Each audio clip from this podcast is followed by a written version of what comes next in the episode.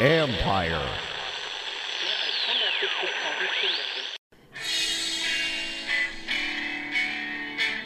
Called the fake news the enemy of the people, and they are. It's a serious question. I, I appreciate your passion. I share it.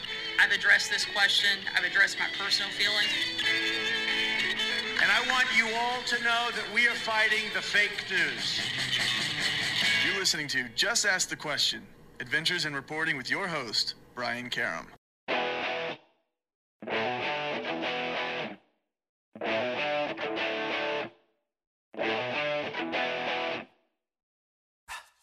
Hi, and welcome back to Just Ask the Question. I am your host, Brian Karem, and today with me is a fellow member of the White House Press Corps and an author, Shirish Dáte, whose new book, The Useful Idiot, will be coming to you soon.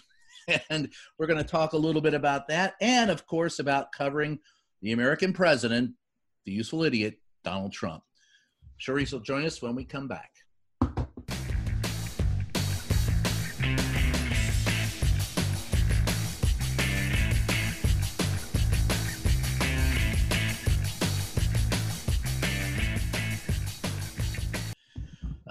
Three, uh, I screwed that up. Three, two, one. Hi, and welcome back to Just Ask the Question. I am your host, Brian Karem, and with me today is Shirish Dáte, the uh, senior White House correspondent for the Huffington Post, author, and of course, uh, fellow compatriot in the White House press briefing room. Uh, so, Shirish, you got a book coming out called The Useful Idiot. And to just since the title of this, I, I, I can share with you, I took the title of this podcast from Helen uh, who once told me the first day I was in the uh-huh. White House briefing room, she said, Brian, it doesn't matter if they answer the question, doesn't matter what the answer is, just ask the question. So I, uh, uh, you know, they that way they can't deny that the issue has been before them. So right. that's kind of been my guiding principle ever since. And with Helen and Sam as my mentors, I've tried to uh, have fun in the White House. So to just ask the question, why did you name your book the useful idiot? Well, because as hard as it may, uh, as hard as it may be to believe for 49 to 70% of the country, depending on what poll you look at, there were some people who actually wanted Trump to get elected, badly wanted him to get elected because of certain things they thought they were going to get from him, right? And among them were um, evangelical Christians who, as a bloc, have voted Republican over the years, who were kind of skeptical of Trump until he basically was extremely transactional, far more so than anybody else who's been running for the White House in, in you know, since since I've been paying attention, and saying, "All right, look, I will give you exactly the judges you want. Here's my list." And and he put out the list. He literally put out a list of the people he would draw from, you know, for the Supreme Court, the United States Supreme Court.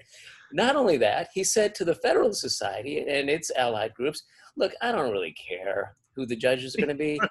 Just you know, give me the names and I'll and I'll approve." Them. And that's exactly what has happened, right? And so, right. and and that would not have happened with a Jeb Bush or a Marco Rubio or a John Kasich. Granted, most of the names would have been would in still be on the list, yeah. Right, yeah. I mean, uh, there are very few people that the Federalist Society were going to put up that Jeb Bush would say no to, and vice versa. Uh, I do think that that Jeb or Kasich or or Rick Perry, any of those guys would be a little bit more hesitant about putting people who are rated unqualified by the ABA, yeah, you know, on, on, a federal bench, which is literally has been happening uh, under under President Trump. So, you know, that's those are some of the folks who saw Trump as a useful idiot before the election. Um, also, there was Vladimir Putin saw yep. him as a useful idiot, not necessarily to win. No one thought he was going to win, not even them. But he was gonna he was gonna wreak chaos, and that was a, a useful goal in and of itself, you know, for the Russians and for and for Putin. Um, wrecking our alliances with NATO nations, with the European Union, with Japan, with South Korea, you name it. All the damage that president has done with those relationships inures to the benefit of Russia and Putin. Right. And so, you know, he's incredibly useful in terms of advancing Putin's goal. Um, as to our our own Americans' goals, well, you know, that's uh, that's another issue entirely. Why? Uh, why now? And what's the book about? Why do you think it's important now? And what is it about? I'll tell you why I really got serious about writing this. And, and as I write in the preface, I didn't really want to write this book. All right. I mean, I've written. I I, I love writing novels. Okay, because in the end, you can make the bad guy get his comeuppance right? You can you can make right. sure that a tiger shark eats him. You can make sure that he uh, has a bad encounter with a with a annoyed badger, or, you know, as I put in the in the preface. Um, in in nonfiction, eh, you you you write what what real life is there, and and that's not always fun, and it's a lot like the day job, and so there's no real getting away from that when you when you're doing this. I will say that my two previous nonfiction books, the biographies of um, biographies of uh, Jeb Bush and Bob Graham, both Florida politicians, I uh, I didn't hate writing. I enjoyed writing those two because I, I admired both of the individuals. Um, I personally didn't agree with with Jeb view uh, Jeb Bush's view of the world, but he worked hard. He's smart. He didn't insult people all the time. He he took the job seriously and so in the end, it was, uh, you know, it was a good experience to write that. This is very different. You know, I, I did not know anything about Donald Trump at all hmm. until, mm. at all, until 20, 2006, when I first saw him at a fundraiser in Florida for Charlie Crist, who was running for governor at the time. And he talked about the ceiling moldings and the tile he just put in and the hangings that he'd gotten. And look at that chandelier. Do you know how much that chandelier cost? And he went on for like 20 minutes describing the room we were standing in at Mar-a-Lago and then about how great his television show was. And everyone in the country was watching his TV show. And Charlie, you've watched my show too, right? He, you know, and Crist just nodded. And Crist never said one word during that entire thing. Now you you know how it goes at fundraisers. Yes. Normally, you know, you know the guy introduces, yes, I do. introduces the candidate and uh, and then and the candidate gives a speech and so on. None of that happened. It was just Donald Trump talking about his his renovations at Mar-a-Lago and about his television show, and Charlie Crist just standing there nodding. And I thought, what the hell was that? And I thought, well, at least I never have to deal with this person again. You know, that's well, you know I had a similar. I, I got to share a similar. I was doing a piece in New York for America's Most Wanted, and Trump was coming out of Trump Tower at the time, and I needed to get a soundbite from him for. And that's the only time I talked to him prior to him being, you know, running for office or, or you know, coming into the forefront politically. And I, I got, um, I, I needed a, you know, basically 30 seconds of sound, and I got a 20 minute dissertation on on the price of uh, real estate in Manhattan, which sure. had nothing to do with the story. right. But you're you're a better person for it, though, aren't you? Having learned that. I, I left I left that with this. I remember turning to the crew, going, "What the hell was that?" Yeah. and praying I never had to deal with him again. yeah, yeah. But the thing is, right? I mean, so and then when he runs for president, I I I uh, I thought, well, maybe he's more of a serious person than than I gave him credit for back when I saw him. And then I saw his speech as he came down the escalator, and I, I literally thought this was a joke. You know, that uh, a lunatic had written this and and given it to him just as as a for publicity's sake, and and went to his first event in New Hampshire. And it was the same thing. He just insulted all the reporters there. He read off his polls. That was all. That was his campaign and I thought, you know, this is this is absurd. This is not going anywhere, and this is going to collapse. And as soon as the other candidates get serious, that'll be that. And uh, you know, and I can cover Jeb and and uh, and Rubio and the others have not have to pay any attention to this guy. In fact, I had to twist the arm of my editor, National Journal, where I was at the time, to uh, let her to pers- get her to persuade persuade her to let me stay an additional day to do Trump's event because it was seen as such a ridiculous thing that why am I wasting company money on this man? And I told her, look, it's a hundred extra dollars to change the ticket, another 150 for, you know, hotel. And I said, fine, but this is the last story we're ever doing on this. you know. So, so you thought. right, exactly. Little did we all know. um, so that's why you wrote it. What's it about? What's what's the story about? This is the first one, I think, the first book to drop uh, about Trump during COVID. So uh, absolutely, yeah, great interest to me. But yeah, uh, what's it about? It, it it's about number one, uh, his utter mismanagement of the coronavirus, complete from the first day to what's going on right now. He has, in turn, uh, ignored the intelligence. I mean, here's the thing. You remember, like uh, a year ago, when the hurricane was coming uh, up the uh, Florida coast, and he decided to say decide to put Alabama into the mix. Yeah, Remember that? It- yeah, he- Hurricane Nora and Alabama. Right, right. So he, he basically, for fun almost, uh, added drew like Al- Alabama into the episode for no good Right. reason at all. And and the thing was, and what the White House people thought it was a big joke. They thought, "Isn't this crazy? This is like." This is just getting under the press's skin. It's just triggering them. Isn't this wonderful and funny? I remember one aide even had a chart of the hurricane trapping map, and Hogan was it? Trump- Yeah, Hogan. I'll, I'll name Right, him because I've written Yeah. about this. yeah, Hogan And thought it- was hilarious. Exactly, exactly. And my thinking then, in which I included in an essay I wrote about Trump's dishonesty, which came out back in January, was you know, a hurricane is one thing because we have satellites, we have images where the hurricane is, where we have trained meteorologists who are the lead on this, and people listen to them. Unless you're out of your mind and listen to, to the president's, you know, Twitter forecast Right. instead. But we have six, seven, eight hurricanes every year that uh, may hit us, come close to hitting us, actually hit us. What happens when there's a real crisis that only the president can deal with? That the one person in America who gets to the president's daily brief every day, and that information is in there. What happens when Trump has a situation like that? When there isn't a national a hurricane center as a fallback, there isn't, you know, FEMA to automatically jump in. Oh, I can answer And- that. I take no responsibility at all. That's Yeah. where we landed. That is exactly where we landed. So that's why uh, I, I started getting, you know, all the books that are out there are are great from describing the the infighting in the White House and uh, and you know Trump's core nature, et cetera, et cetera. But what was missing was this matters, man. This stuff matters to what's happening to actual people.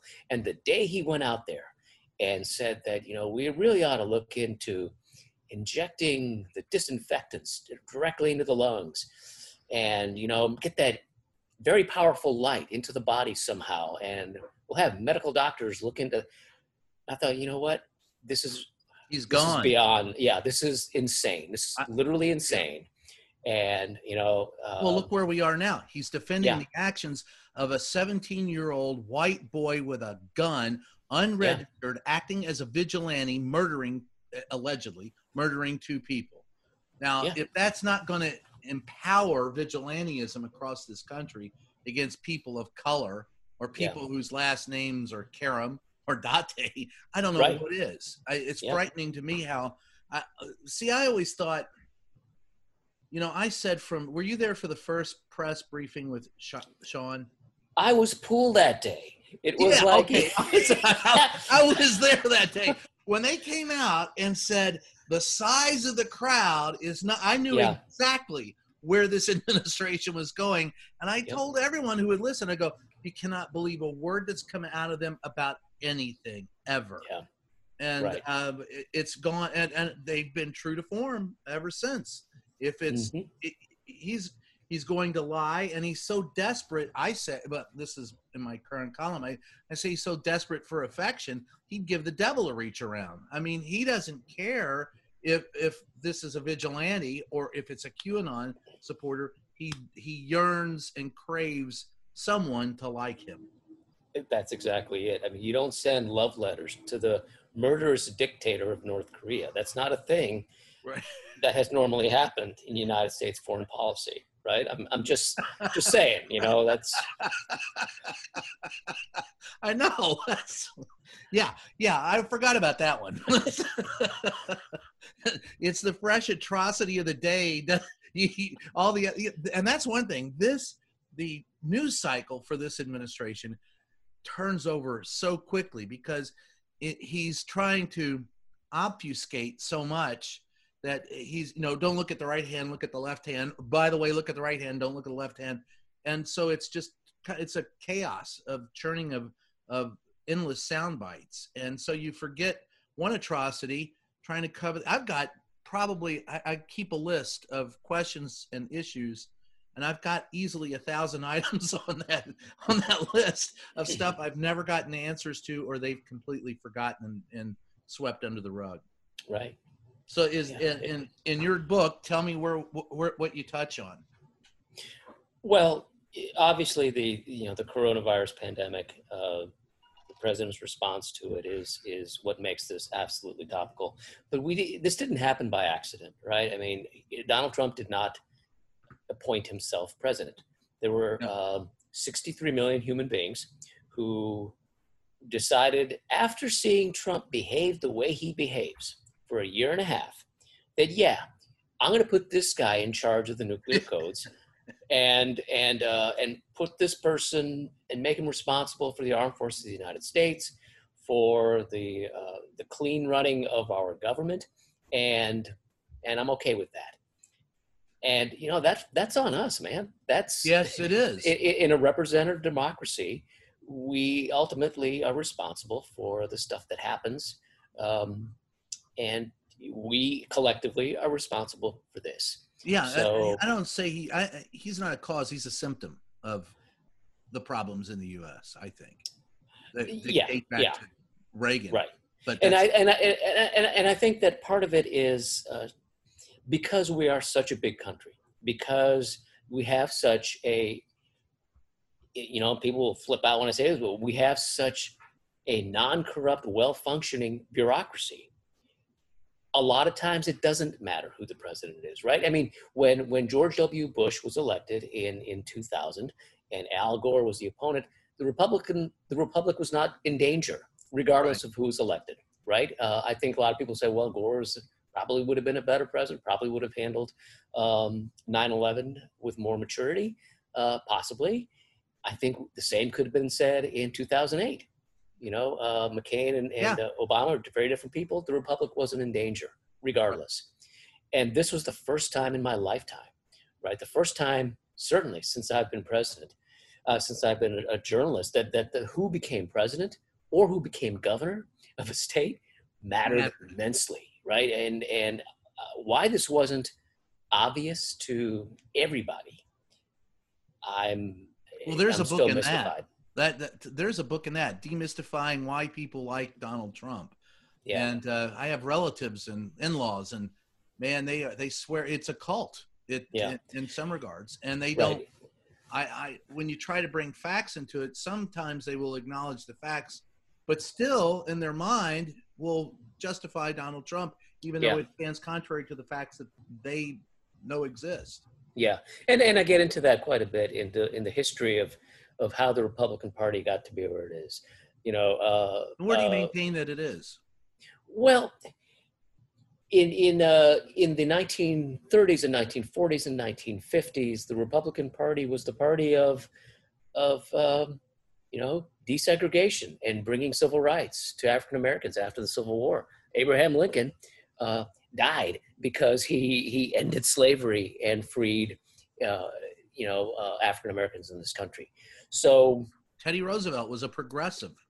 Absolutely. So there's what happened in 1954 with the uh, Brown v. Board of Education. That was the kind of the first shot in in, in the next 20 years or so. Uh, there were a lot of Southern Democrats who were incredibly agitated by that by that ruling. Uh, we had the invention of these these all white um, Christian schools in the South, and over the next 20 years, as LBJ pushed the Civil Rights Act, um, the trend of, of, of, Dixiecrats of white, went to the Republican Party.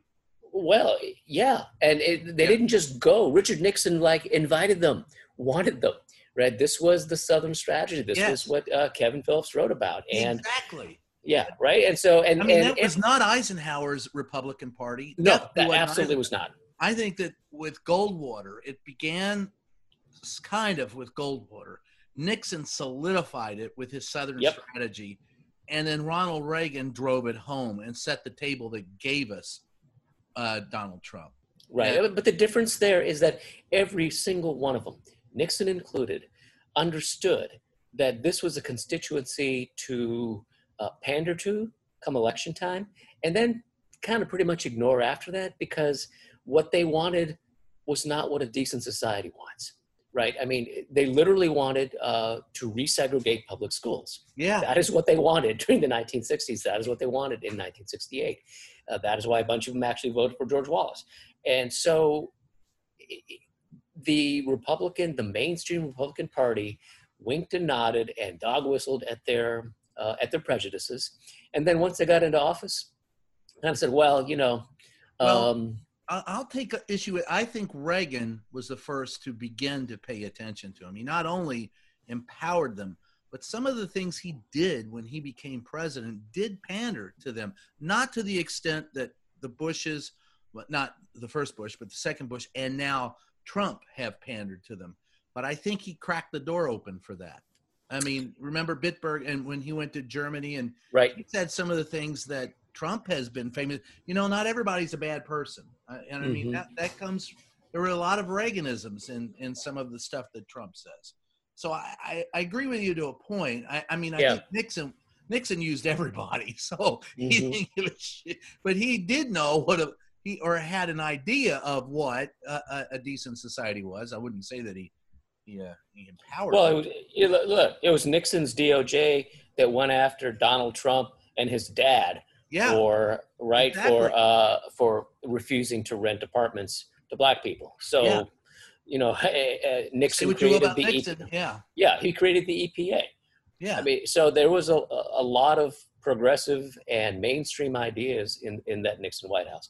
Um, I will say that one, one, one anecdote that I have in the book uh, in, in that chapter is I was at the Iowa State Fair back in 15, right? When, um, when all the Republicans were going out there and they were Des Moines. going in, in yeah, in Des Moines Fairgrounds, they're going to the butter cow exhibit and eating all kinds of fried nonsense and so Been on there, done that. as as one does at the Iowa State Fair. And Trump came and you know gave us helicopter rides, and uh, I thought, well, this is this is novelty. This is people people like him because he's unusual and he's giving helicopter rides, and uh, this will fade. And then I was I was in that line where people drop their corn kernels right to vote. This is their straw poll that they do um, to determine who's going to win the Iowa uh, State Fair, you know, Yeah. straw poll. And I was just kind of overhearing these people who were going to vote for Trump. And you know what they talked about? Getting the illegals out of our country. And the reason was if they stay, their kids are US citizens. You know, and if that happens, then they're just going to drag all their family over into the states and then Democrats will win every single election and we'll never have a Republican in the White House again. And it's them illegals that we need to stop. And those that are here, we need to kick out. And Donald Trump is the only one who's got the guts to say that. So I'm, I'm writing all this down, listening to these guys. They don't know that I'm that I'm a reporter. I'm standing in the shade of a tree, right? And and then after they go and vote, I I, I run them down, and say, hey, look, um, I, I saw that you just voted, and I, I think you voted for Trump. Could I talk to you? And um, they didn't want to give their names. And I asked them, you know, the basic things: where are you from, et cetera. And and, and I asked them, well, why uh, why did you vote for Trump? And they said, oh, because he tells it like it is. You know, he's a good businessman. He's uh, he's not he's not going to be politically correct. And so, well, does illegal immigration have, have anything? What part does immigration, illegal immigration, pay, play in your decision making? Well, not really, not at all. You know, and they had just been talking about it. So this is like, this is, you know, this is the reality of a lot of core Trump supporters is that uh, they do want the really xenophobic kind of get out of our country stuff that Donald Trump says Yes. openly, and uh, and he's the only one among the candidates who would do that. Right, and then they lie on his lies. And- Um, and then when you've got 15 other people running, that gets you to 25, 30% of the Republican electorate. That's enough that's all he needed. right? There was something you said in the book. Um, for starters, he only occasionally takes intelligence briefings. I, I Yeah. I'm going to take uh, take issue with that. I don't know that he's ever done that. I, I I think he does, but occasionally, I, I I think rarely. I mean, anymore. In the beginning, he was taking them regularly, but I have friends or sources in the intelligence community who say you, can't even talk to the man, and he doesn't take these briefings anymore. Uh, yeah. I'm going to um, give them the benefit of the doubt that when they actually put it on the schedule, that he's at least made the motions of having one that day. Now, Yeah. I've been keeping very careful track of this. Uh, I built a database going all the way back to the start of the administration. And as you say, there were typically three or four per week, and they're given, you know, on weekdays in um, the first year. in the first three or four months. You know when it ended? It stopped happening on a regular basis the week that he fired Comey. That's right. Like within two days after that, That's right. Um, you're absolutely right. I yeah. I've been keeping track of that as well, and I think you're right. I, I didn't. I it was Comey. I thought it was longer than three or four months. I thought it was Yeah. close to the year. But since Where- then, on a very seldom, seldom does he ever do a briefing. And I'll tell you what else is the other thing that is noticeable to me, and they've tried to lie about it on a number of occasions, but the Marines don't lie. When that Marine Corps guard is out in front of the West Wing, the president is in the West Wing. correct. When the Marine Corps Guard is not there, the president is not there. No matter what they correct. say to the contrary. And I confirm that with the Marines who point blank told me he's lying. We can't Yeah. say that openly, but he's Right. lying. So if you, on days that I go to the White House, and I'm getting down there once a week now Mhm. during COVID, seldom do you see a Marine Corps Guard there. That is that is correct. Yeah, and and on days that I have pool, I'll be there at you know eight thirty, uh, eight, seven, sometimes, uh, and there's never a marine, you No. know, in front of the West Wing at that time. No. And rarely is there one there before noon. Yes, I mean, that's the- exactly right. Yeah, uh, Well, I can the- count on one hand the number Right. of times in the last six months when there's been one there before noon. If there is one there before noon, that's usually because there's something public going on Right. in the White House before noon. Otherwise, yeah, the- you're not going to see him. he's in the residence watching television and tweeting. Yeah, yeah, You know, it's that simple. I mean, But- what you see is what you get. I mean, it, it, there's no big secret here. I mean, when when you see him like live a lot of tweeting what's on denial, but- Fox, yeah, correct. Yeah, there's a lot of denial, but there's, I mean, the, what killed me was last Sunday. He's tweeting out, "We want God." While I know Mm-hmm. at the same time he's on the back nine at his own golf course. yes, And so I was like, "What are you looking for God on the back nine? I mean, yeah. what do you mean we want God? You don't ever go to church. it's the Yeah. hypocrite, the hypocrisy. we got to take a short break, and when we come back, I want to talk a little bit more about the book, and of course, I really want to talk a little bit about covering this White House. So when we come back, uh, okay, here we go. In three, two, one. Hi, I am your host, Brian Karem. The name of the show is Just Ask the Question. With me is fellow White House correspondent Shirish Dáte, who has a great book out. I've, I, and I confess, I, I, you sent me all of it. I've only gotten through three chapters because I've only had it a day. But it, I, but I do love it. and the title of the book it, it is The Useful Idiot. And there's really nothing more we could say about Donald Trump other than that. Uh, the subtitle is longer, but I like I like the title of the book. Um, but I wanted to ask you uh, your experiences in the White House briefing room. How often are you getting there now? I go only when I have pool, so once a month, and then I'm traveling uh, about also you know once every five weeks or so, you know, on on the plane. So it's So not that much anymore. So the yes, but you've made your time count. The last time you were in the White House, you asked a question that uh, only a few others of us have asked, and I like the way you framed it, and I love the question.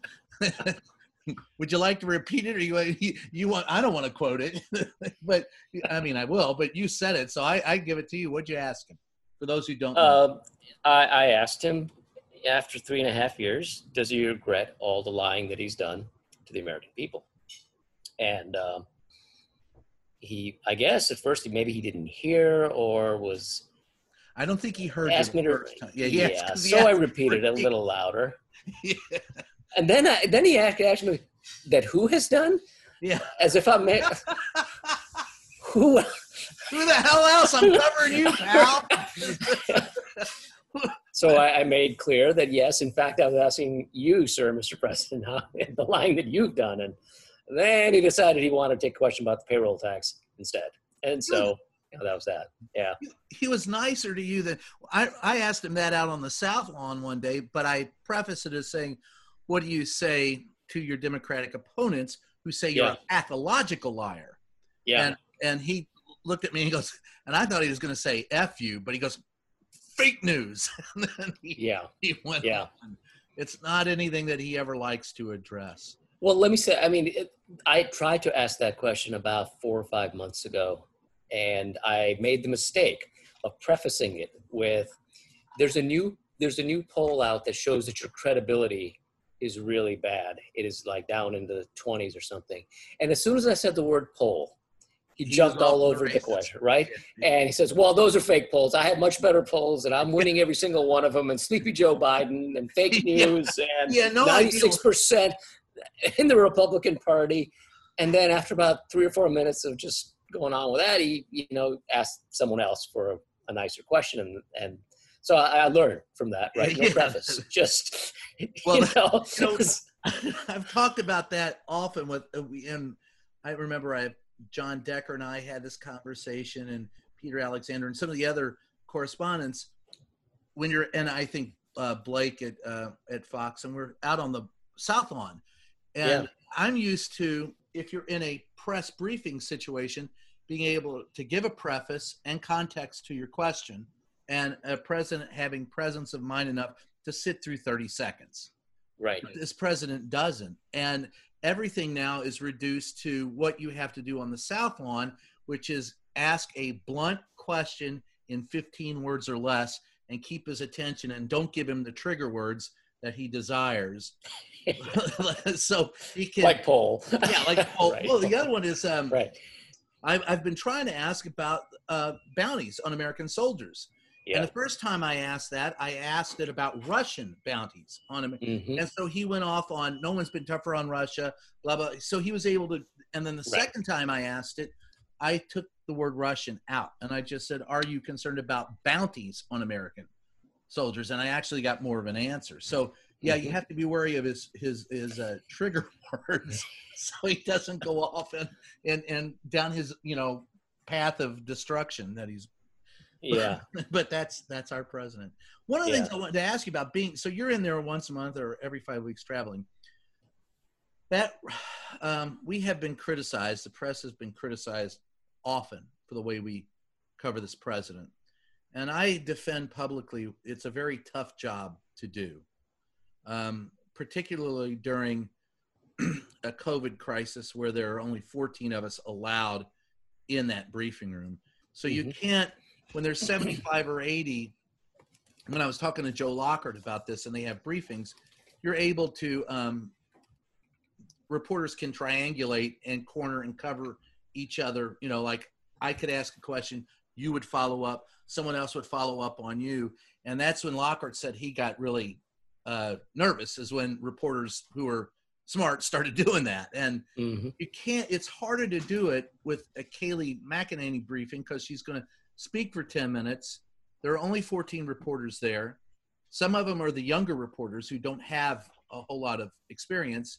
Right. and then she'll take a question or two and she's going to kick it back to stop in at her you know her one stop at oann or somebody that or whoever else is fox or somebody she knows she can count on for a decent question. So you're going to get in a five minute statement and then drop the mic and walk out. So it's harder for us to do the job all of that being said i've also said i don't think we've done a very good job covering this president and asking the hard questions and you as a member of the press in that briefing room where do you fall on that Yeah, well,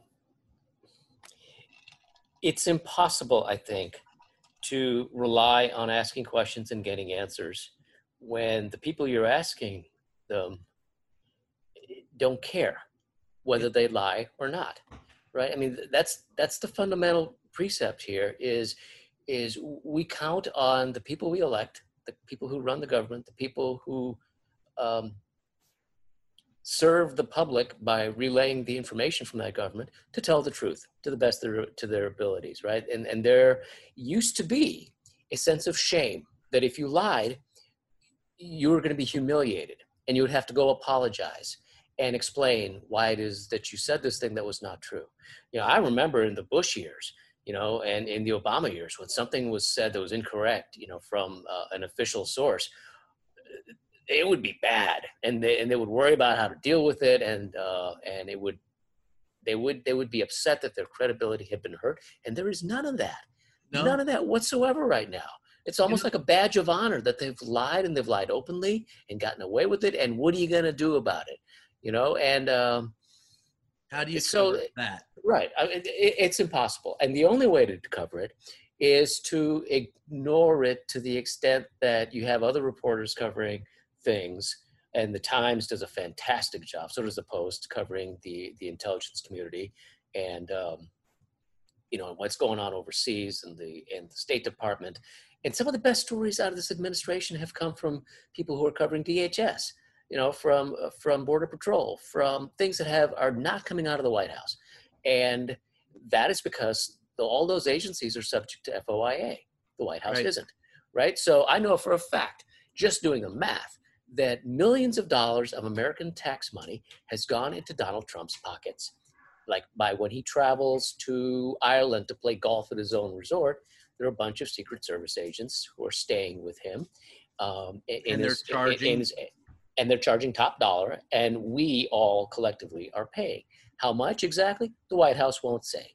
Right, so you've got to play Right. this game, and we have to find. You try to get that information from the State Department if it's overseas, or from the Secret Service, and they drag their feet on on filling those those records requests. They uh, they black out half the information because to protect their you know the people they're they're they're protecting.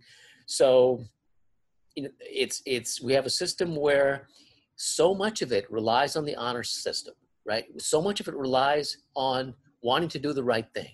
That when you elect someone who has doesn't care about that at all, and staffs the White House with people who don't care about that at all, here we are. Yeah. We have we just had the Republican National Convention Ugh. on White House grounds. Okay, on White House grounds. grounds with probably what maybe a thousand violations of the Hatch Act.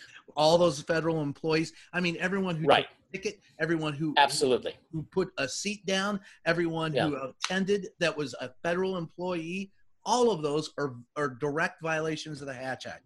And when I Right. talked to uh, Norm Eisen about it this week, I said, "Hey, you, you think anybody will ever be prosecuted for that?" He goes, "No, no, because this administration doesn't care."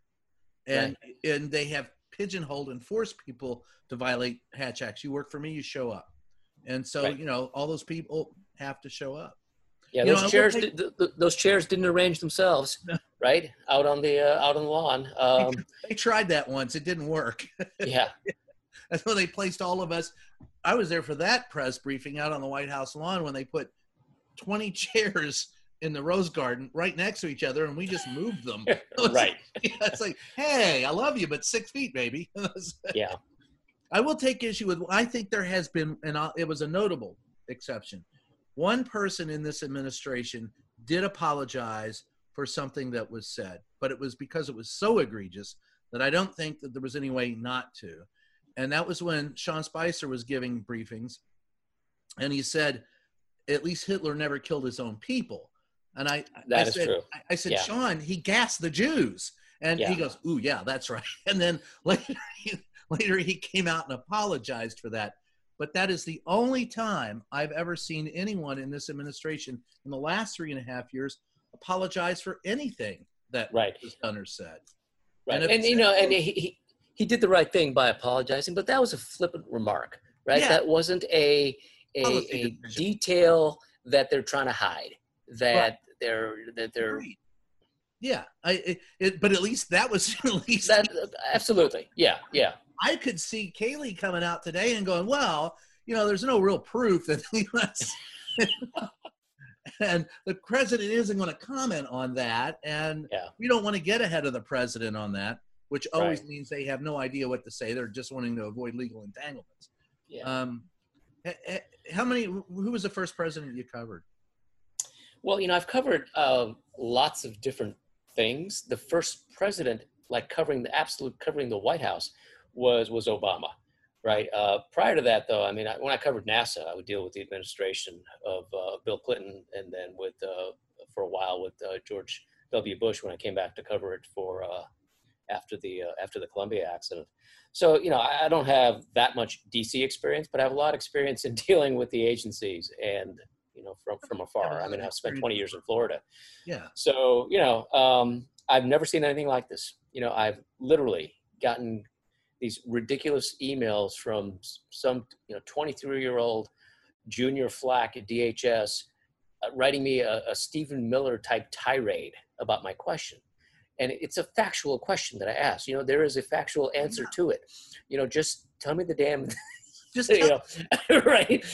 It's not your job to lecture me on how to do my job. Yeah, right. Well, that's that. that I got. I've gotten into a with that uh, uh, on that issue many times, and that was the first time I got into it with with uh, Sarah Sanders. And I said, look, any one of us are replaceable. You're here to answer our questions. These are legitimate questions. Just answer the questions.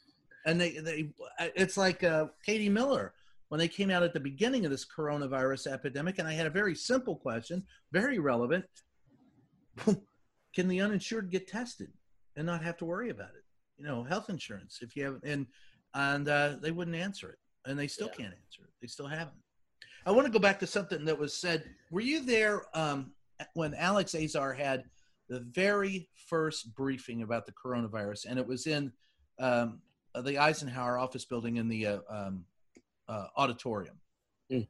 I was not. I was not there, but I, I do remember the briefing. Yeah, there was there were about a hundred of us there, and there were three or Mhm. four people up on stage. And I remember I was talking to Steve Holland from Reuters afterwards, and I said, "What do you think of this briefing, Steve?" And he said something to me that chilled me because I'll never forget. it. He said, "This is the first time I've come out of a briefing feeling worse than going into the briefing." he said they have no handle on what is going to happen and that was the day before the first death was announced. hmm And the numbers that Azar gave that day so far have proven to be accurate. And I remember I picked it, you know, I picked a couple of things out of what was said and and what they had what they had promised. And what I for the life of me can't understand is how you can call it a hoax. For, and uh, were you there that day on this lawn when he said it's a hoax? And that was actually that same day. Trump left that afternoon to go to a South Carolina rally and called it a hoax on the South Right. Said it'll be over with soon. Right. That was uh, like very late in February, and um, February 28th, I believe. yeah, he went. He went to South Carolina, North Charleston, I think it was, and he said that you know this is their latest hoax. This is like their Ukraine uh, impeachment and the Russia hoax. This is their. Now they're doing this, and I remember people wrote that story up, and and the next day, you know, all the the RNC and the campaign. Oh no, no, he didn't say the virus is a hoax. It was the treatment. It's like you know, guys, you know, come on, man, yeah. come on. Yeah. Um, and, and and this is where we still. And, and a couple of months ago, he just got bored. President got bored of dealing with this, and he wants to move on. You know, they they scheduled a rally in June, right? In June, they scheduled it in a city where the numbers are already increasing. So, I don't. I, I mean, where, what I've seen. where do so you even start? Yeah, I, well, I think your book points out some of that very, very well. But I think you can always, with Trump, I think it all boils down to what you said. I think he's bored. I, I've seen him as low energy lately. He doesn't have the same, you know, uh, energy that he had earlier on in his administration. Even when he's coming out and reading stuff, he reads the same thing over and over again, sticks to the same talking points, much as he did during the uh, RNC. But yeah. I take it back to something that he said. I asked him a question. I said, "Is it your opinion or contention that if people have an opinion contrary to yours, that they should be sued?" And he said, "Well, when they get the opinion totally wrong, as the New York Times did, yes." So I think if there is a second term for this guy, I think it does not bode well for for us or others covering him. What do you think? Yeah, it's you know, I guess we're lucky in that you know, libel suits, et cetera, happen in state courts and not in federal. Um, so you know, there's just all kinds of consequences that Americans need to understand if there's a second term. I mean, he's doing all these things now. He extorted Ukraine to help him win. Okay, that is the word we're looking for. extortion. If you don't do this for me, I will not give this to you, right? That's what the crime is. It's in the US code. Um, he begged uh, Xi Jinping to help him win the Yeah. election by buying more stuff. He, he is openly, openly violating the idea that you don't use public resources for campaigning. He's doing it every day, right? He's doing it every day. Every single one of these so-called official events he's going out to, he's campaigning. He starts and immediately jumps into campaign type remarks. What do you think's going to happen when he doesn't have to face any consequence whatsoever in his second term? He never has to face the voters again. What is to restrain him? He's already been impeached, and the Republicans refuse to touch him. What's going to happen? Um, Good question. The bigger question that you bring up is what do you think the long term effects of the United States are on our allies and internationally because of him? Well, you know, I think we have a window to make things right uh, because I, I, in the first couple of years, I would talk to uh, ambassadors, military folks from other countries, and they were like, "Well, we can, we can still talk with our people at our levels, right? We at the at the staff level, at the directorate level, and and things are kind of okay." And in about year two and a half, year three, I got to say, "Well, you know." one more year of this and we're just going to wait it out. There's nothing can be done right now. But I, I do think that he is seen as an aberration, that uh, people around Europe, certainly, perhaps the rest of the world, see this as a giant mistake we've made and that we and that and that and are counting on us to correct it.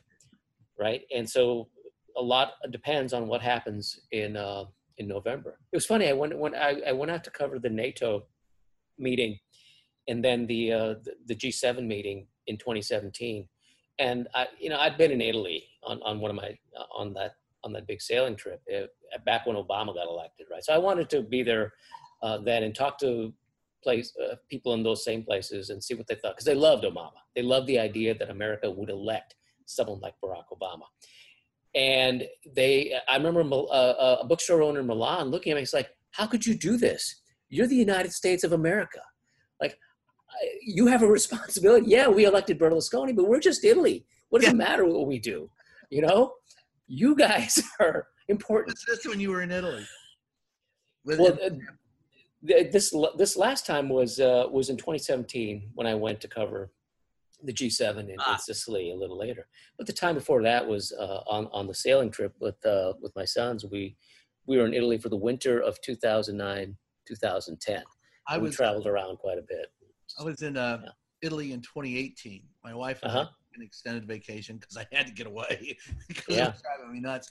And we were in a a shop, and it was um, uh, I can't remember where it was. Uh, Florence, I think it was. And we're in a, a little shop buying a I'm buying a tie. And the guy looked at me and he said, "The only thing your president knows is to have a long tie. He stinks. Other than that, why did you do this?" and I'll I for the life of me I can't understand why we elected him and continue to do what we do with him. I lost you, um, and it's probably me because when I plugged into the hard wire, it was fine. Okay. Uh, I lost you at the. You're talking about. Um, you're in the store in Firenze. Oh, Uh, was yeah. commenting on the tie. Yeah, yeah, and the guy said uh, the guy knows how to wear a long tie, and other than that, he's an idiot. yeah. Why'd you do this to us? And I was like, I, I, you know. I got nothing, man. I'm sorry. yeah, I got that one. I don't know. We're gonna take a short break. We'll be right back.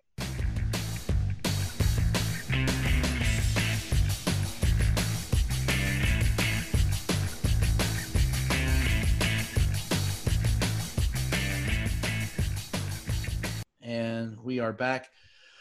Shirish, I, I guess we're going to close up today. Our- I, I'd like to ask you a couple of questions. One, what do you want?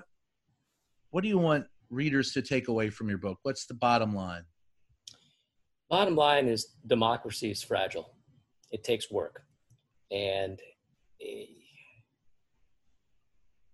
we need to be careful about who we put into that office because it matters, and it matters a lot. You know, the analogy I made was um, the airlines don't pay pilots two hundred thousand dollars a year to land the planes on sunny days with no wind, right? Right. They pay them that much money to land them on for the day that the hydraulics fail, and then they get a bird strike, take out one wing, I mean one one engine, and then there's a thunderstorm and they're trying to land in a crosswind.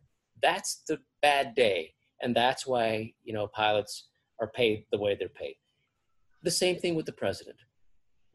You are- need wait a president. Are- Are You- implying that he can land an airplane on a sunny day with no wind?